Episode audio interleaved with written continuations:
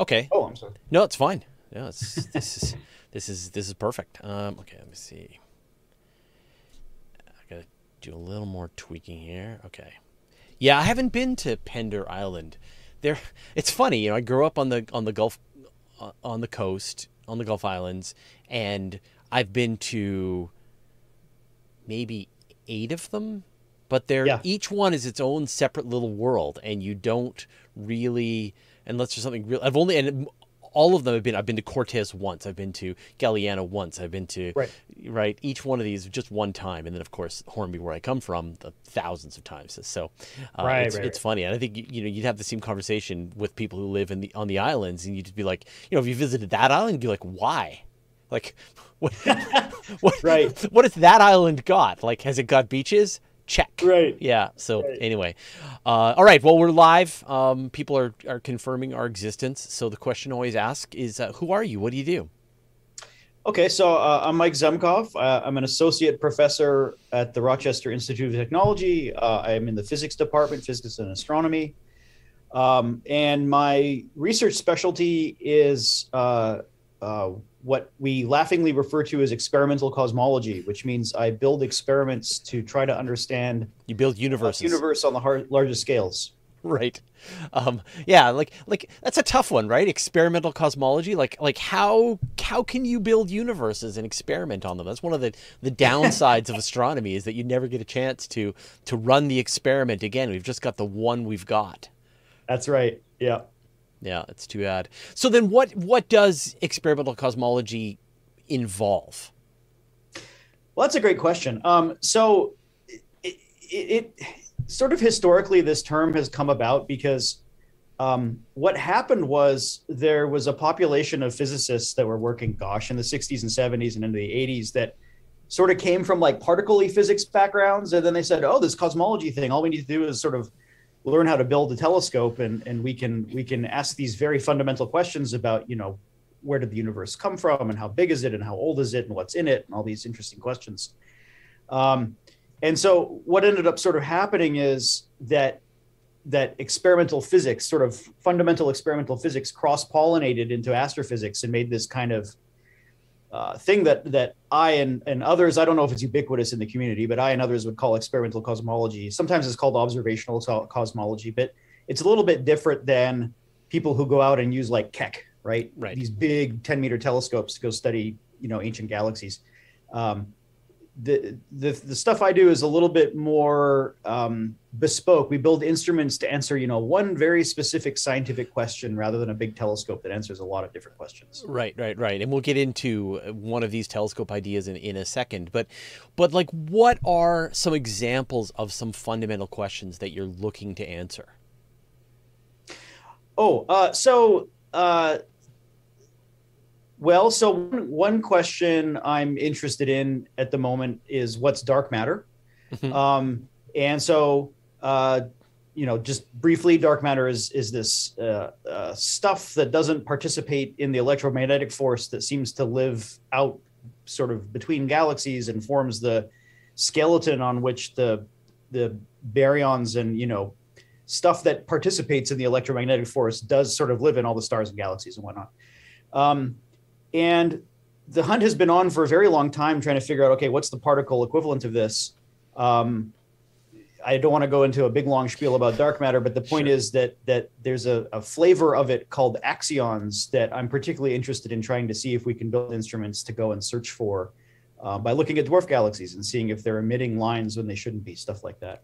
Right. Um, another example is is inflation, which is this um, brief but extremely violent uh, event that appears to have happened in the early universe, where it went from sort of quantum sized to macroscopic sized, all of a sudden cosmic sized, you know, in in in tiny, tiny, tiny fraction of a second.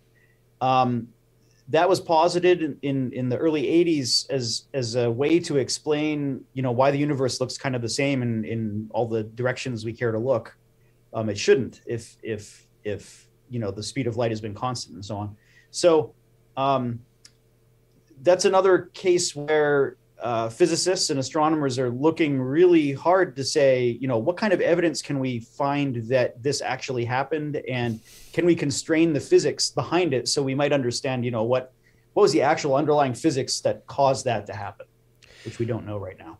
And and so, what is the best technique, the best methodology to to try to gain some kind of insight into these phenomena. Like like say inflation. Like what is a way that an experimental cosmologist attempts to gain some kind of information about the the, the era of inflation? So so one way that's um, been been very popular and, and, and people have been trying for a long time now is to look for what are called uh, B modes, B mode polarization in the cosmic microwave background. So cosmic microwave background is this relic radiation field left over from the Big Bang. Um, and it ends up that it's a little bit polarized. It's a little bit polarized because of how it gets produced. Um, it's, it's what's called Thomson scattering, so photons scattering from electrons. Um, and uh, the linear polarization of that is, is relatively straightforward to, to predict and has been observed. Um, but it ends up that that polarization makes sort of specific patterns um, that that look like um, look like sort of rays coming out of a sun, but they don't look like whirlpools. And this whirlpool thing is called a B mode polarization, and it's it's awfully hard to make from the kind of physics in the early universe. So, one way that people um, uh, came up with to to to to look for inflation is they said, well, inflation. One of the predictions is that gravitational radiation, you know, the stuff that LIGO has been going and observing um, that should have been produced in the early universe. And that has the, the feature that it can actually make this sort of B mode, whirlpooly looking polarization um, and imprint it on the CMB in a way that's completely unique. So for a long time, people have been going and trying to measure these little 1% effects in the polarization is very difficult of the cosmic microwave background to see if they can see this distinctive pattern. And, and the search is still on. People haven't definitively found anything yet. Well, some people accidentally announced that they had definitively found something, and then another group of people had uh, suggested that they hold off that announcement until the more information could come out. Um, and uh, and yeah, we as the science communication sort of group went through a lot of sort of back and forth there for a, for a couple of months.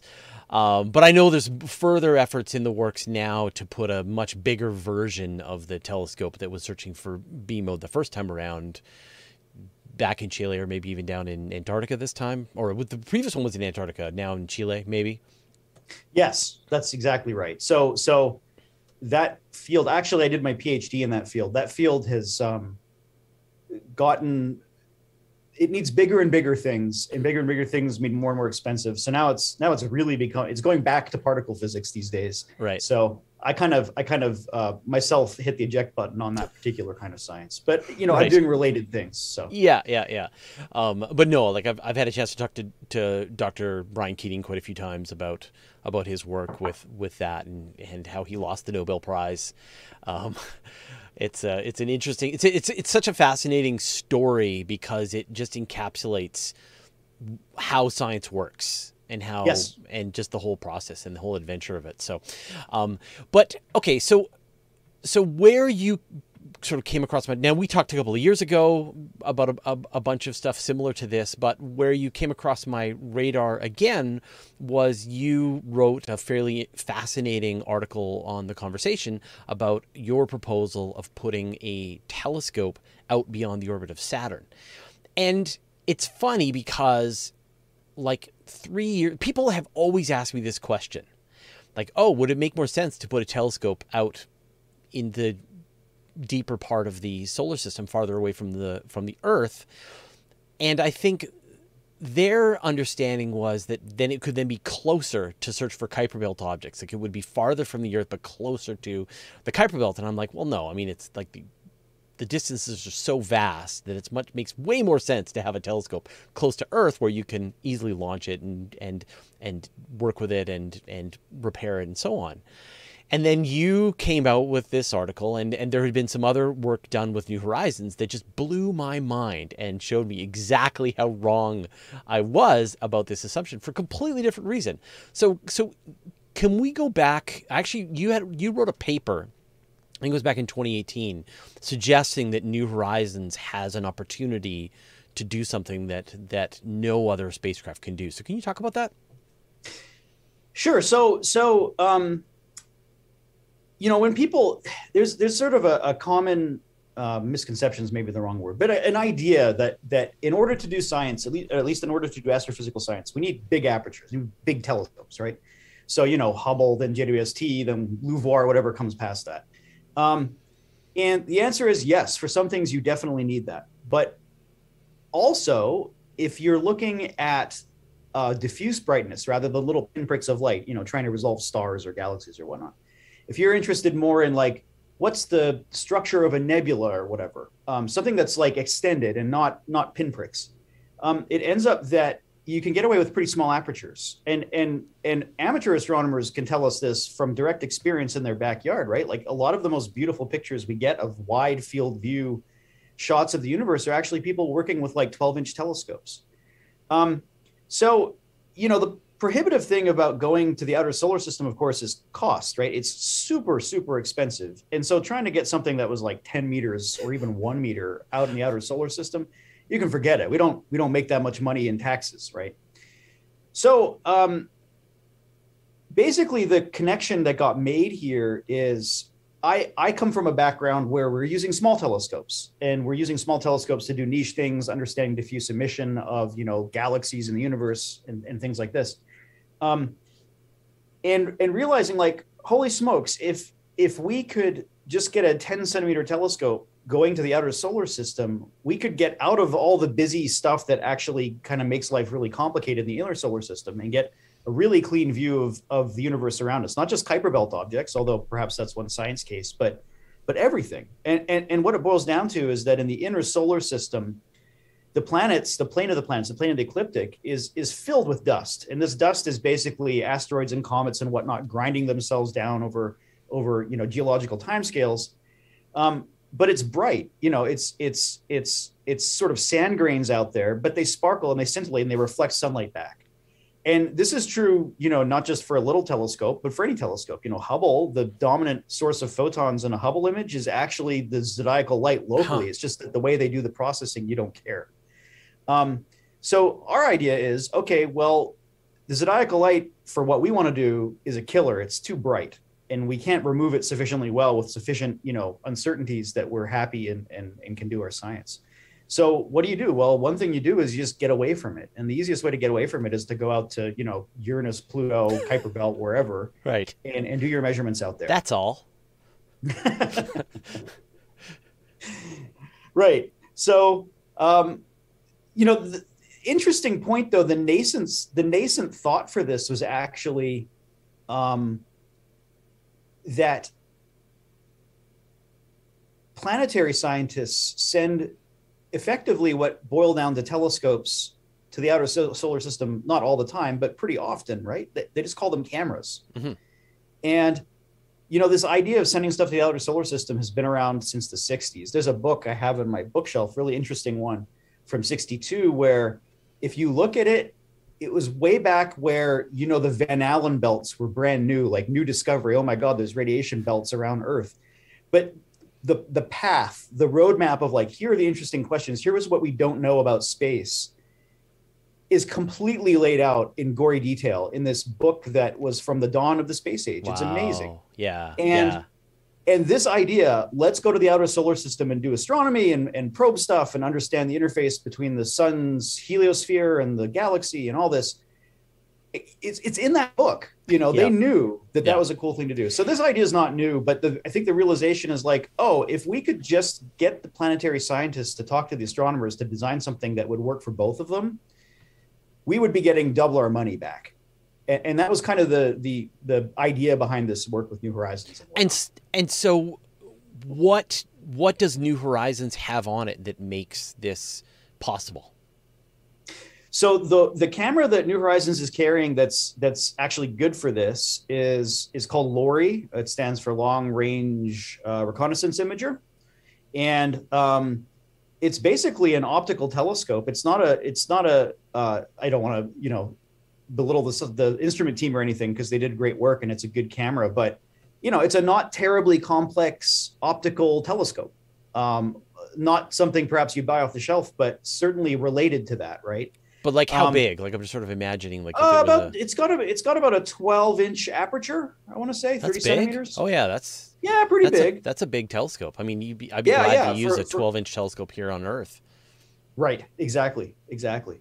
And and you know, so they put they put a CCD on the back end, and and it was they were going to use this to make maps of Pluto and to do some star finding, so they could make sure that that their understanding of the the pointing of the mission was correct and whatnot. Um, and it ends up that it's it's designed in a way where you can actually hope to do these kind of measurements of what are what's the total light from all the galaxies in the universe just by kind of integrating all the photons you you, you measure. Um, so, so that was the primary instrument we used. There's a couple other instruments that might be of interest. I've had some undergraduate students kind of look into that over the years. Um, they're more into the infrared. Uh, it ends up they're not they're just not as sensitive as we would need. They have pretty small apertures. They're more like five centimeters, and, and that's getting to be on the not big enough side. So, was was this instrument designed with this plan, or was this something that was proposed long after the spacecraft was built and, and launched? This was this was this was. Uh, me uh, I, I, okay i don't want to sound too self-aggrandizing but basically when i when i started here at rit i was i had a summer that i was doing research during and i thought you know what's an interesting data analysis project i could do in a summer? And i thought oh i could go look at this LORRI data. I knew it existed and i was like huh i wonder if we could do something. So hmm. you know fast forward the story a year or something like that and we we had a result and we published it in in in nature and and it got some press. Um and I, at that point, the New Horizons team sort of picked up on it and said, "Oh my gosh, goodness, there's a whole science case here that we yeah. kind of didn't even think of." Yeah, and we got um, nothing um, else to look at. They recently published their result, which yeah. is more and better, you know. Yeah, yeah. Well, and they had nothing else to look at. I mean, once you've passed Arrokoth and after you've passed Pluto, then there's nothing. You don't have anything else to, to look at, so you might as well. So, what was the result then? When when and sort of how was the experiment done? Like, how long of an exposure did you do, and what were you looking at, and what was the result?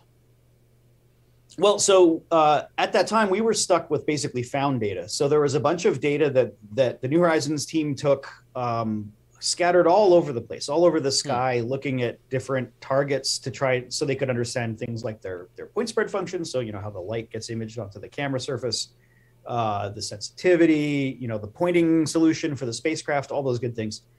Um, so you know what we did was kind of sift through the the data that were there and and we decided anything that was like a second long integration so you know you're looking just integrating for a second is probably too short but they had a bunch of 10 second ones in there um, and it ended up i i i'm going to struggle to get the exact number off the top of my head but something like 260 seconds worth of data was enough to get a you know field leading at least at that time measurement of hmm. the optical background and that's incredible that that yep. with pieces of data that was dropped on the floor in between the work that they were doing with 260 seconds ish of observation time you were able to take a picture of the brightness of the of the universe more clearly than has ever been done before. I i it's uh it's staggering to me to, to think of that actually yes. Yeah yeah. You're like oh here let me just let me just collect all these little scraps uh, sew them together, and look at that, the best view we've yeah. ever seen. That's um, right. So then, how you know you said that that realizing, like, if you had gone back and given recommendations to the New Horizons team, it, it feels like like a much more interesting suite of instruments could have been, or LORRI could have been adapted, or the CCD could have adapted, or filters could have been added. Could have been something done to make this even better absolutely i you know that's that's that's kind of the thing that that i've been trying to advocate for over the past five years is if if we just talk to one another in the right ways, Yes. and and you know, planetary teams brought on astrophysicists, and perhaps vice versa, whatever worked, um, we could be getting a lot more bang for our buck scientifically Yeah. at, at very low, you know, uh, increases to mission risk and all the things that NASA cares about. So, you know, I've gone down to NASA headquarters and I've given talks and banged the drum and said, "Hey guys, we we should really be talking about this sort of thing. We should be explicitly designing stuff together so that we can do these kind of science cases because it's really actually not that hard. It just needs it's you need the will to do it. Yeah, all, yeah. Right. So, so I guess what was the result? And either you know the result that you got, but also the result that the New Horizons team got. How bright? How how what what did you measure? So so this is interesting. So we in the in the in our nature article we had an upper limit where we said it's it's it's not more than 20 in these funny units we use. Um, where the expectation sort of if you take people go out with Hubble and things like that and they count galaxies, right? They add up all the light from all the galaxies you can see. And um, the answer at these wavelengths in these funny units that I won't go into is 10. So um, we we said it's not more than 20 which was definitely new because before that people there, were- there were hardly even measurements out here. They, there was kind of nonsense. There was just nothing. Um, so we, we said it's not more than 20 and that that's useful. Um, the reason that this number is interesting in the first place even is there's a light from galaxies but is all that all there is? You know what what is the total light emitted by stuff outside of our galaxy? And and the things that might cause extra light are really interesting right? They're things like well what if there's a population a large population of stars that's getting scattered outside of galaxies? Or Mhm. what if dark matter happens to be decaying and it's causing a diffuse background that is very faint but detectable? You know th- things of that nature it's it's what we call a cosmic consistency test where the question is are galaxies all there is or is there something extra?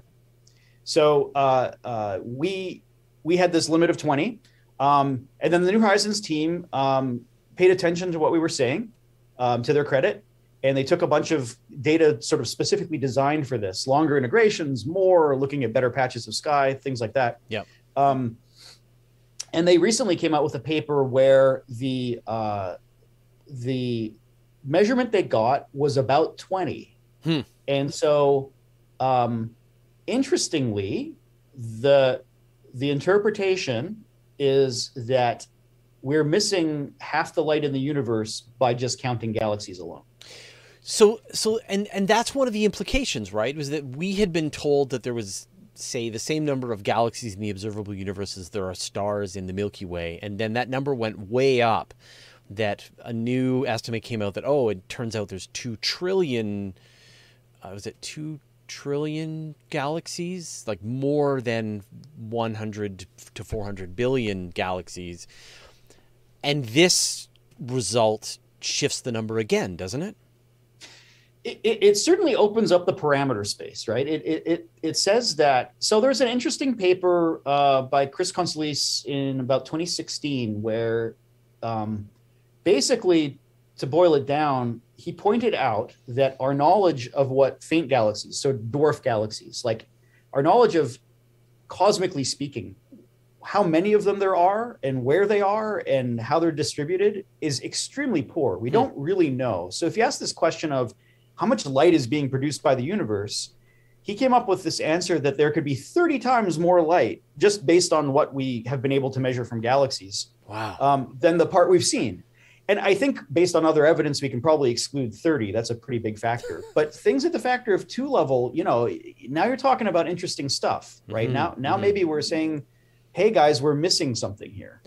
So, so what implication does that have, say, on the on the way the universe came together in the earliest times? I mean, it feels like like this is how many Lego blocks you've got to work with. So, so one of the outstanding problems in cosmology um, is called the missing baryon problem. And the missing baryon problem roughly goes that when we look at the amount of stuff that's in galaxies, meaning stars and black holes and gas and dust and all the stuff that makes up a galaxy, um, we're only kind of finding like 50%, maybe a little less of, of the total mass we know must be in baryons from other lines of evidence. Right. We're not even talking about dark matter, like just regular matter. Regular we're matter. missing we even, half of the matter. Yes, and it's Yeah. staggering, right? We don't even know where that is. So, so um, you know, recently there's been kind of discussion, and people think that that a fair amount of it is actually in what's called the warm hot intergalactic medium, and that's plasma that gets ejected out of galaxies, kind of lives diffusely around them. Um, but even then, you still run into problems where you can't get to 100%. And so, you know, uh, our results and Lauer's results and a bunch of different lines of evidence are are saying. Uh, hey, maybe what's happening is some of the stuff is getting locked up into things like stars and gas and dust, but it's just really hard to see. You know, we're not looking in the right ways. And what we need to do is look a little bit, Mhm. you know, these sort of different ways of doing it so that we can we can kind of track that out. And and I I I you know, I wouldn't want to place a bet on on you know how much we're missing at this point. I think it's certainly some. I don't know if it's a factor of two. Um, but uh, the point is this is necessary to sort of reconcile this whole picture and really understand like where is the stuff in the universe Mhm. right So let's shift gears then and actually talk about the proposal, the the article that you posted on the conversation. What are you proposing? so um, i hooked up uh, via channels with a group at uh, apl john hopkins university's applied physics lab. Um, they have picked up this torch that as i said was lit back in the 60s of hey we should send something outside of the solar system. And they're looking for science cases because one of the things is that sending something outside of the solar system takes time right? It's not you don't get there instantly. It takes decades Yeah, ten years to get to get to Pluto. at least right? Yeah. And so um their their question is okay we want to go to the pristine you know undisturbed galaxy. You know how long would that take and what would that look like? That was the kind of the kind of thing the the concept that they were studying. Um and and and they also asked okay what kind of science would we be doing along the way? What's the point of doing this right? We don't just go to go. We want to ask actual questions. Yeah.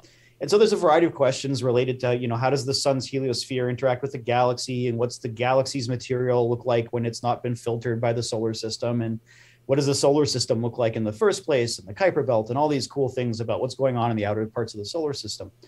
Um, and they were familiar with the New Horizons work we've been doing and said, hey, um, what would you build if you could build something that would go on this thing? And so that was sort of the nascent thing and that's something we've been kind of working through with them over the past three five years um, is if we were going to make a science case for a little instrument that we could piggyback along on this interstellar probe thing you know what would it look like and what would it be able to do? Um, so that that that piece in the conversation was um, a little bit just trying to highlight to to the world that you know this is an obvious thing to do, right? It's pretty low hanging fruit in Yeah. the grand scheme of things. And, um, you know, whether, whether, whether it's the APL thing or some other thing, you know, we should, we should be doing stuff like this and we should be having those conversations because, you know, throwing more money at problems is not always the best way to solve them. Right, right. uh, but but I, I I I definitely love this idea of of it being low hanging fruit. The fact that you're able to get that kind of a result from again leftover data from New Horizons tells me that a dedicated telescope that's doing this job, similar to the many observatories that have been built here. I mean, you think about even just in the infrared spectrum, there's been a, a ton of them, not to mention all of the ones that are looking at the cosmic microwave background, not to mention the the I guess the near infrared work from some of the ground based observatories. Like there's a there's a ton of instrumentation that is built that's doing this job. So so you know what did your what was your recommendation to this to this team? What what kind of an instrument were you hoping that they would include on their on their interstellar explorer?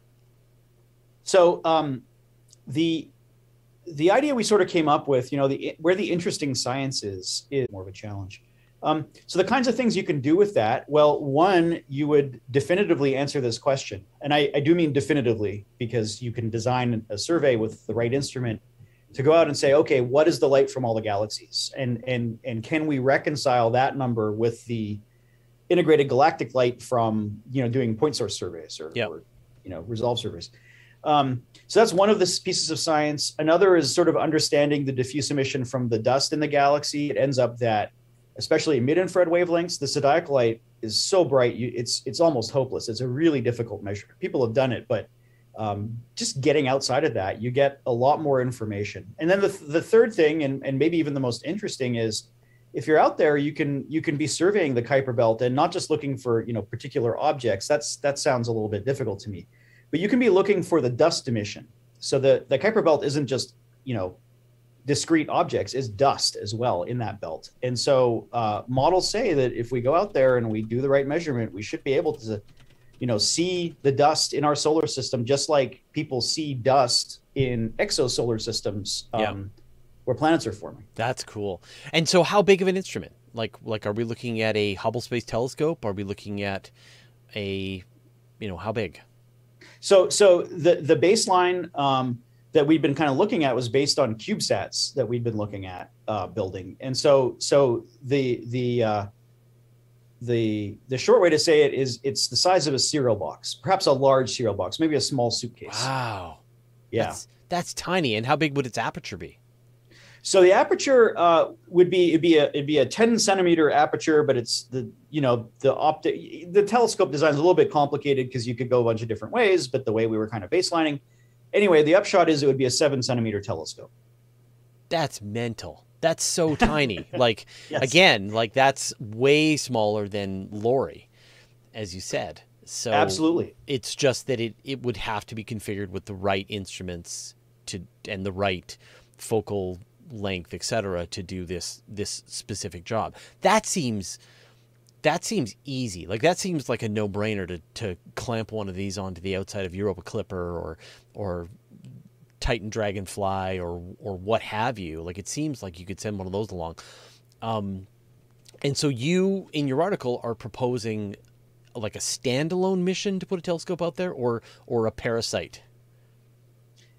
Well, it's like you said, right? I, that any mission it, it's i don't know i always have this picture of like some guy hitchhiking and, and waiting for a car right like yeah any car going in the right direction i'm going to memphis you know what i mean so so anything that's going to the outer solar system yeah as long as they had space for a 10 kilogram you know small suitcase size thing um, to slap on the side we could go and and and uh, you know i'm not the first one to propose this i was part of a proposal team led by jamie Bock you know 10 15 years ago called Zebra, where you know they they almost got out to Saturn. Mm-hmm. We almost got out to Saturn, um, and it you know it fell apart at last minute for reasons. But but the point is that this is it's like you said this isn't a hard thing mm-hmm. is it is it better to do a smaller instrument farther out is it better to make a bigger instrument closer in what is the sweet spot of of size and distance from the sun so i think uh, the science starts getting interesting about 10 AU, so about the distance of Saturn. Um, closer in, so going to Jupiter, um, there's certainly stuff you could do, but I think it's a little bit more uh, marginal in terms of improvements and and and and what we would what we would really learn. Um, so you know, going out to Saturn, going out to to to Uranus, Neptune. Um, I think that the uh, uh, how far out you go, um, further is better. Uh, uh, I, I, think there's if you're going to try to, sort of, for example, map the Kuiper Belt, you, you need to kind of transit the Kuiper Belt, so you're going to be going out to you know 100 AU or whatever mm-hmm. it ends up being. Um, but you know you don't necessarily need to do that. There's all kinds of science that that that you don't need to go that far out to do. Um, and uh, uh, yeah, I think I think ultimately uh, you know, the the other part of this, I guess, is is is you know, it comes up sometimes. What's the speed? How fast do you need to get out there? And and we could be taking a slow boat. We really don't mind. Um, the the the issue for us is getting past that magical 10 AU. And once you're out there, you know, uh, we could be doing our science for a couple years, get our answer, and then that's it. Turn us off, or or not, or whatever ends up happening. Mm-hmm. But the mm-hmm. point is, once you're out there, you do it, and you're done. Yeah. And so so would a I mean would a an orbit out there like say get out to and circularize your orbit around the area of Saturn or would it make more sense to just go on a either incredibly highly elliptical orbit or even an escape trajectory out of the solar system and then just keep getting farther and farther and, and getting a clearer and clearer view as you go with slower and slower communication speed. I you make a good point about communication speed. I think I think from the point of view of like science and observations, it, it's it's it's all good actually. You know, once you're out there, you're you're out there and and and you're happy. Um, you're absolutely right that data rate becomes a problem and uh, it gets more and more expensive. Um, there's ways to sort of mitigate that, like onboard processing and things like that. Um, the the upshot, though, I guess, is we always tell the interstellar probe team that once we once we get to about 20 or 30 AU, we're done with the cosmology stuff. You could turn us off. Hmm. And if you want to do the Kuiper Belt stuff, then we probably want to go out to 100. And, and, you know, in that particular instance, that would take 10 years. Um, but this isn't something that would require 50 years to get the data, right? You'd get the data pretty quick and be able to turn it around. You'd be answering science questions, you know, right out the door practically. Would and you think, be done? Like, like, would you reach this point where you're pretty much you? You said you've answered the question. Would you just be like, okay, we have our answer. Here's the exact brightness of the universe, and this is how many galaxies there probably are and we can't really gain anything more useful. It's kind of like like we've reached the limit of what cosmic microwave background instruments can do. There's yes. no additional information that can be gleaned from the CMB at this point. Right. So so I think you hit that limit. Yes. I think you hit that limit. It depends on how much integration time and where you're looking and things like that, but you hit that limit in a couple of years. This isn't a this isn't a at least by modern standards, this isn't a terribly subtle signal, right? We're, we're doing these kind of studies from sounding rockets where we're in space for five minutes. Um, you give me a year, I, I can do stuff pretty definitively. Yeah. Ends up. So, uh, you know, I'd like to sort of shift gears now and to sort of talk about what answers lie in the infrared universe. I mean, obviously, so many of us are on tenterhooks with the potential launch of James Webb in 12 day 14 days from now and it mm-hmm. will launch two weeks absolutely no question there's not going to be a single problem it's going um, what you know now suddenly arrives the the biggest best infrared instrument ever designed and built and launched to space by humanity. How does this play a role in the kinds of research that you're doing? Are you going to be able to take advantage of james webb data?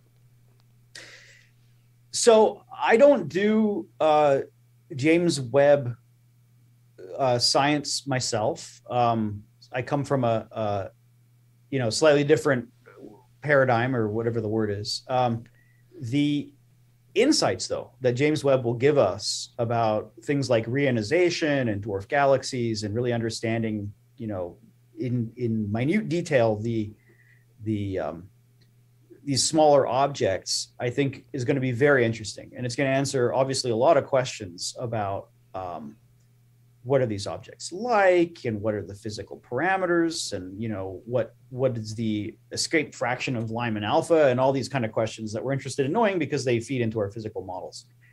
The thing, though, I think that we need to remember is that these things are complementary. That is, James Webb is really good at telling you in detail about one or a handful of objects, mm-hmm. right? That's what it does. And it's going to be really good at that. It doesn't necessarily tell you about global properties all that well because you just can't do a big enough survey where you can you can ask your questions about your detailed little pinprick and get enough data back. Now, yeah. to a certain extent that's yes and no, right? Like you, you, there are big surveys with JWST. Answers will be gotten. You know, I, I, I think that that's all fine. Um, so I, I, guess a point of comparison is something like ALMA, where ALMA is great, but it still struggles to do very large statistical samples. We're at the other end with this, right? Using this diffuse light, counting up all the photons from galaxies and whatnot. That's not about a single object. That's about all of the objects.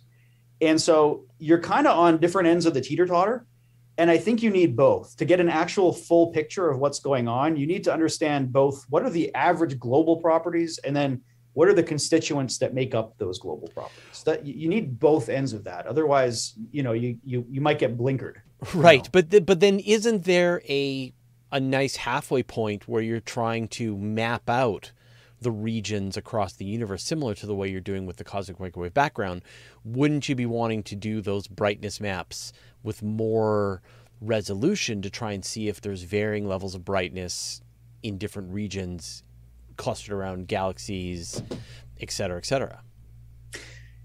Sure, but that's where reality gets gets in where sending something that could do that to the outer solar system isn't going to happen and and and again the mm, okay. issue is all right not the angular resolution the issue is the local dust that's so darn bright that's killing us but so okay so all right, so let's leave the realm of the practical and the one where you can make these perfectly reasonable requests of mission planners and like sure, we can we can tack on your tiny little cereal box on the side of our 4 billion dollar spacecraft.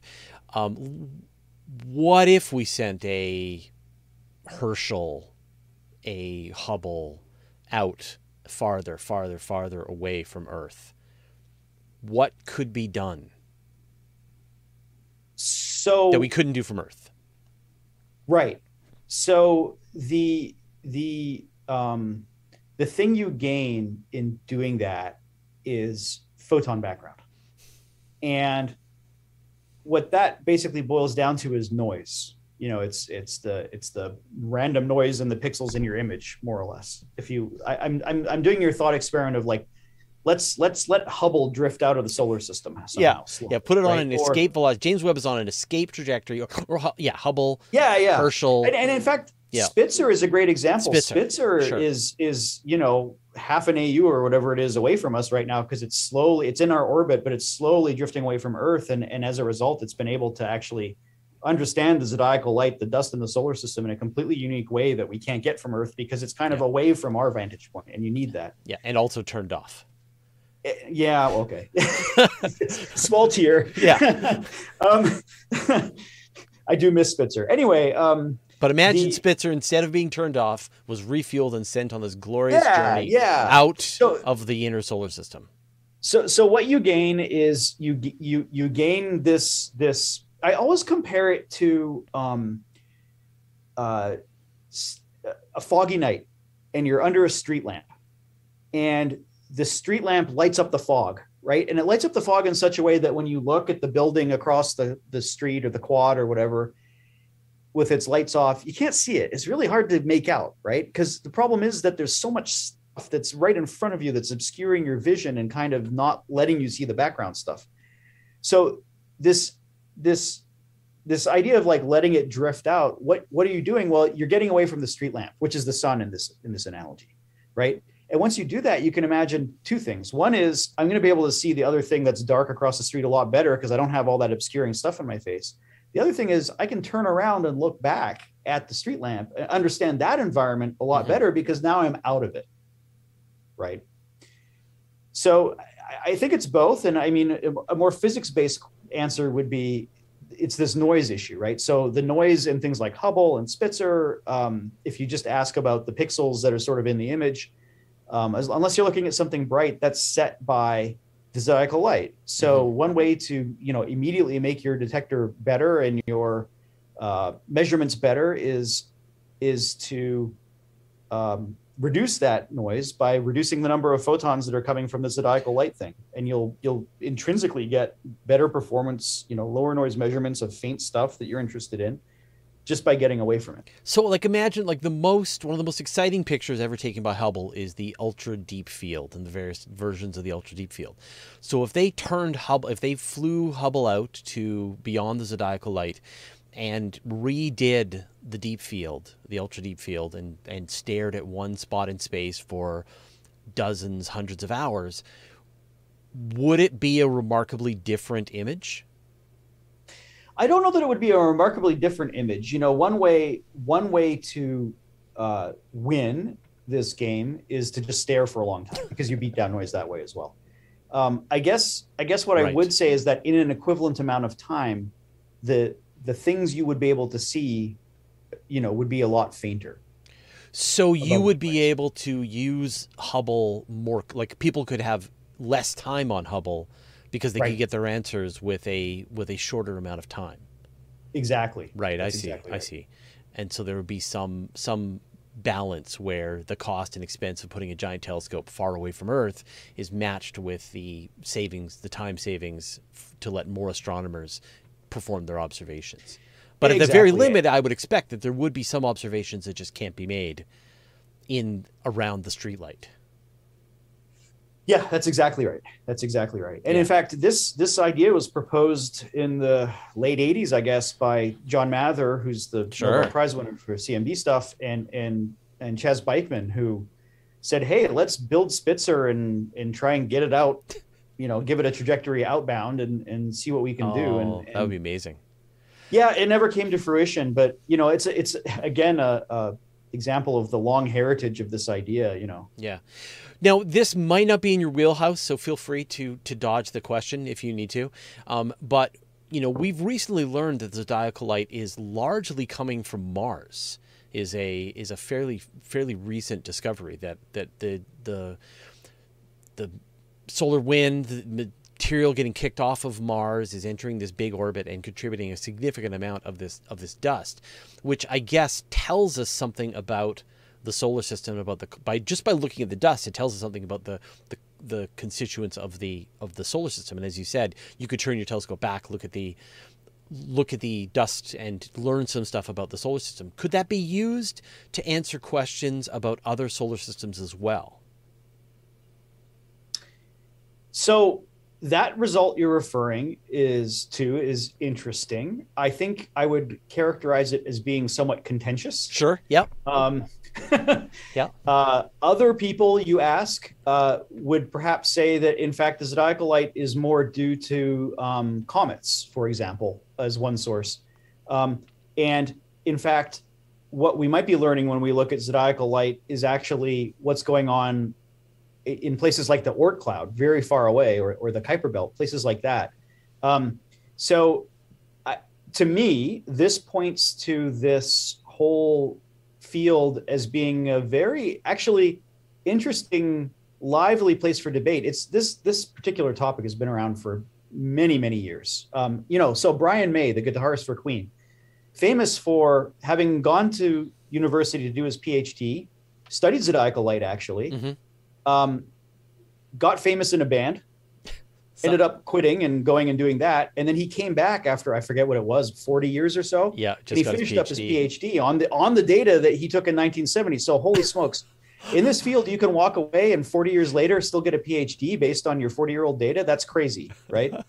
it's impressive so the, the the point is, I, I think that this is a very lively field of of you know where where is the dust coming from? What's the composition? How does it get there? How long does it stay there once it's there? And and and absolutely yes. Uh, you know the the questions that the exoplanetary community are trying to answer uh, about um, habitability, right? Like how do you get water ice into planets and stuff like that? Totally relevant. The, this we don't understand the structure of our dust disk at all. So you're going to turn around and tell me like we understand how transport works in these exosystems? You know, maybe, but I think we need the the the local analog to be better understood so we can really interpret what we're seeing. I think there's a missing link there that that you know I and others have started kind of hopping up and down about saying like there's something here guys. yeah So Yeah, and I and I wonder if sensing the zodiacal light or the you know the dust around another star system is a nice in between a um uh oh I forget the term but like a secondary confirmation of certain characteristics of the planet like if you see a certain composition of these of the dust around a star that tells you perhaps a more likelihood that there could be uh, habitable planets close up to the star, that there's a certain amount of Kuiper Belt objects and Oort cloud objects and comets and and or or a Mars. You know, like I wonder what would it take to be able to make those kinds of observations. Yeah, it would take something pretty advanced. But wouldn't that be cool, right? To to to see a an exoplanet that's bleeding material and see that material in the dusk disk and say, "Holy smokes! There's Yeah. this whole interface that's that's happening." I that that's that's a very cool thought, um, and I I think maybe we'll get there in the next couple decades. Um, but that's that's yeah, I Well- think that's a future thing. One of the discoveries that was made fairly recently was by the uh, the Norwegian the LOFAR team, and they're using uh, an instrument on board. I think it's a Chinese spacecraft, and they were able to make detections of the magnetospheres. Essentially they essentially detected radio emissions coming from stars because they were coming from the magnetospheres of the planets orbiting those stars. And so you get this twofer. You discover planets and also you discover magnetospheres. And Right. right? And and it feels like a similar possibility that as you learn more about the the the characteristics of our zodiacal light, you then can discover similar you're looking for other planets, other star systems that will have a similar fingerprint that may say, okay, then the kinds of things that we have here in the solar system that we think are important for life, we see them there as well. There, you're you're you're. I like the way you're thinking. You're on some cutting edge stuff there. I think actually. Mhm. Yep. Yeah, there you go. All right, so then we'll, then your next conversation article will be recommending the uh, extrasolar planet Dust Hunter. Well, I you, you, you're laughing, and I, I I shouldn't say too much because we're preparing the proposal right now. We are actually well, there you go then. All right. well, we're actually we're actually proposing you know a zodiacal light um, measurement Hmm, that would that it's very tied to like let's understand our dust clouds so we can interpret these measurements better. That's really that's really interesting. So we've got a few minutes left, so I want to go back to a conversation we had re- really early on, which is you know dark matter and your thinking about axions. You went straight for axions. So do you think that axions are the best explanation of dark matter, or do you have one that you like better? Well, that's a good question. So, so the short answer, yes, I'm an Axion fanboy at the moment. Um, I think that the the uh, standard sort of supersymmetric particle, cold dark matter, WIMP sort of picture that we've had for the past uh, 30, 40 years um, is starting to show holes. It's getting a little ragged. I think Lux is going to come along and and and and really well. We'll see. Maybe there'll be a Nobel Prize there, but So sorry, what's Lux? what we will- I missed that. Oh, it's um, it's an instrument down um, a mine. I forget what their interaction uh, uh, uh, material is, but it's one of these things where um, you wait for a dark matter particle come along and transmute a neutron, and then turn the chemical into a different kind of chemical, and it's a very sensitive way to. Right. Uh, But like a tabletop measurement of ish measurement of of of dark matter. as opposed to- yeah, yeah. right. And now I'm thinking about it. Gosh, Lux. I'm trying to remember if it's a cryogenic one or or one of these chemical ones. Anyway, it doesn't matter. The Yeah. point is that that that that magical dark matter particle comes along, transmutes your thing, or puts some energy into it, and you can see that. And so people have been looking for this down mines for a long time. Yep. And and what's happening is they're reaching sensitivities with these instruments that um, the neutrino background from the sun, the fact the sun makes a lot of neutrinos, and those are eventually going to do the same thing as dark matter, you know, from the point of view of their instruments. Um, you're, we're reaching those backgrounds. So, i- in fact, very soon, next five years, uh, we're going to hit that background, and all of a sudden, it becomes a whole different game because now you got to figure out how you're going to get rid of these solar neutrinos, and that's hard. That's capital H hard. Right. So my read is that the parameter space for this sort of classic WIMP dark matter is getting getting increasingly excluded, which isn't to say it's not WIMPs. It could still be. It's it's it's one of those things, but I think it's going to get to be a lot harder um, in the next little while. So axions. Axions are a particle that's hypothesized to be produced in the early universe in great quantities in the standard model of physics. This is not a new kind of physics particle. This is a, a hypothesis, sort of like the neutrino used to be before we detected them, that, that these particles sort of get made um, in great abundance associated with a symmetry breaking in the early universe, usual Big Bang stuff. So, what's the point? The point is that for a certain range of masses that are calculable. It's three or four decades in mass, um, around a millielectron volt or microelectron volt. Um, axions could be astrophysical dark matter. They have the right properties Mhm. um, in terms of density and sort of total mass. So you have dark matter to sort of you know to make up the energy density we think is in dark matter and all those good things. Um, so axions, you don't need new physics, and really the question just boils down to how massive are they? And so people have realized this, and we're seeing a, a big flurry of activity in in that community um, to try and do measurements where they can look at that particular mass range and very you know sensitively and say whether there's an axion there um, or not. And if there is, you know that that's starting to look very promising as maybe that's what dark matter is. That's really interesting. It's it's interesting to see. I mean, I love the search, and I love like I watch the search for dark matter in the same way that I think people watch a sports ball game that they really enjoy. That that over time you learn who the players are, and you learn what the history is, and you learn what the the constraints are, and what they're trying to do, and who's up this week, and who's up that week, and and what are all the biases, and so on and so forth, as the entire scientific community works its way towards an answer, or at least shutting down bad answers that don't hold up under under scrutiny. And it's absolutely fascinating. It's absolutely wonderful. It's it's so weird to me. Like there was just like i just on twitter someone was accusing the scientific community of of trying to make tons of money and get bogus funding so that they can keep making up stuff like dark matter and dark energy and the big bang and so on and and i just feel sad because Yeah. if they knew how exciting and how interesting and how diligent scientists are working to try to gather evidence towards a conclusion and how rigorous the scientific process is and how unforgiving it is if you do try to to scam your way forward uh, they would be amazed and impressed and inspired and instead are are you know just grumpy and and cynical. And it makes me sad but you know it's not for them. Yeah, I I agree with you. well michael we've reached the end of our hour. It was an absolute pleasure to talk to you. I think you've got a no-brainer here. Um, so uh, i look forward to the uh, to the cosmic brightness telescope going with uh, some other mission in the near future and someone going out and repairing spitzer and sending it on one last final journey. It sounds like a science fiction story. I love it. Um, but uh, but if people want to track your work see what you're working on where should they go Oh, uh, you can search for my name in Google, and the first hit is my research website. Yep. Um, it'll be served by RIT.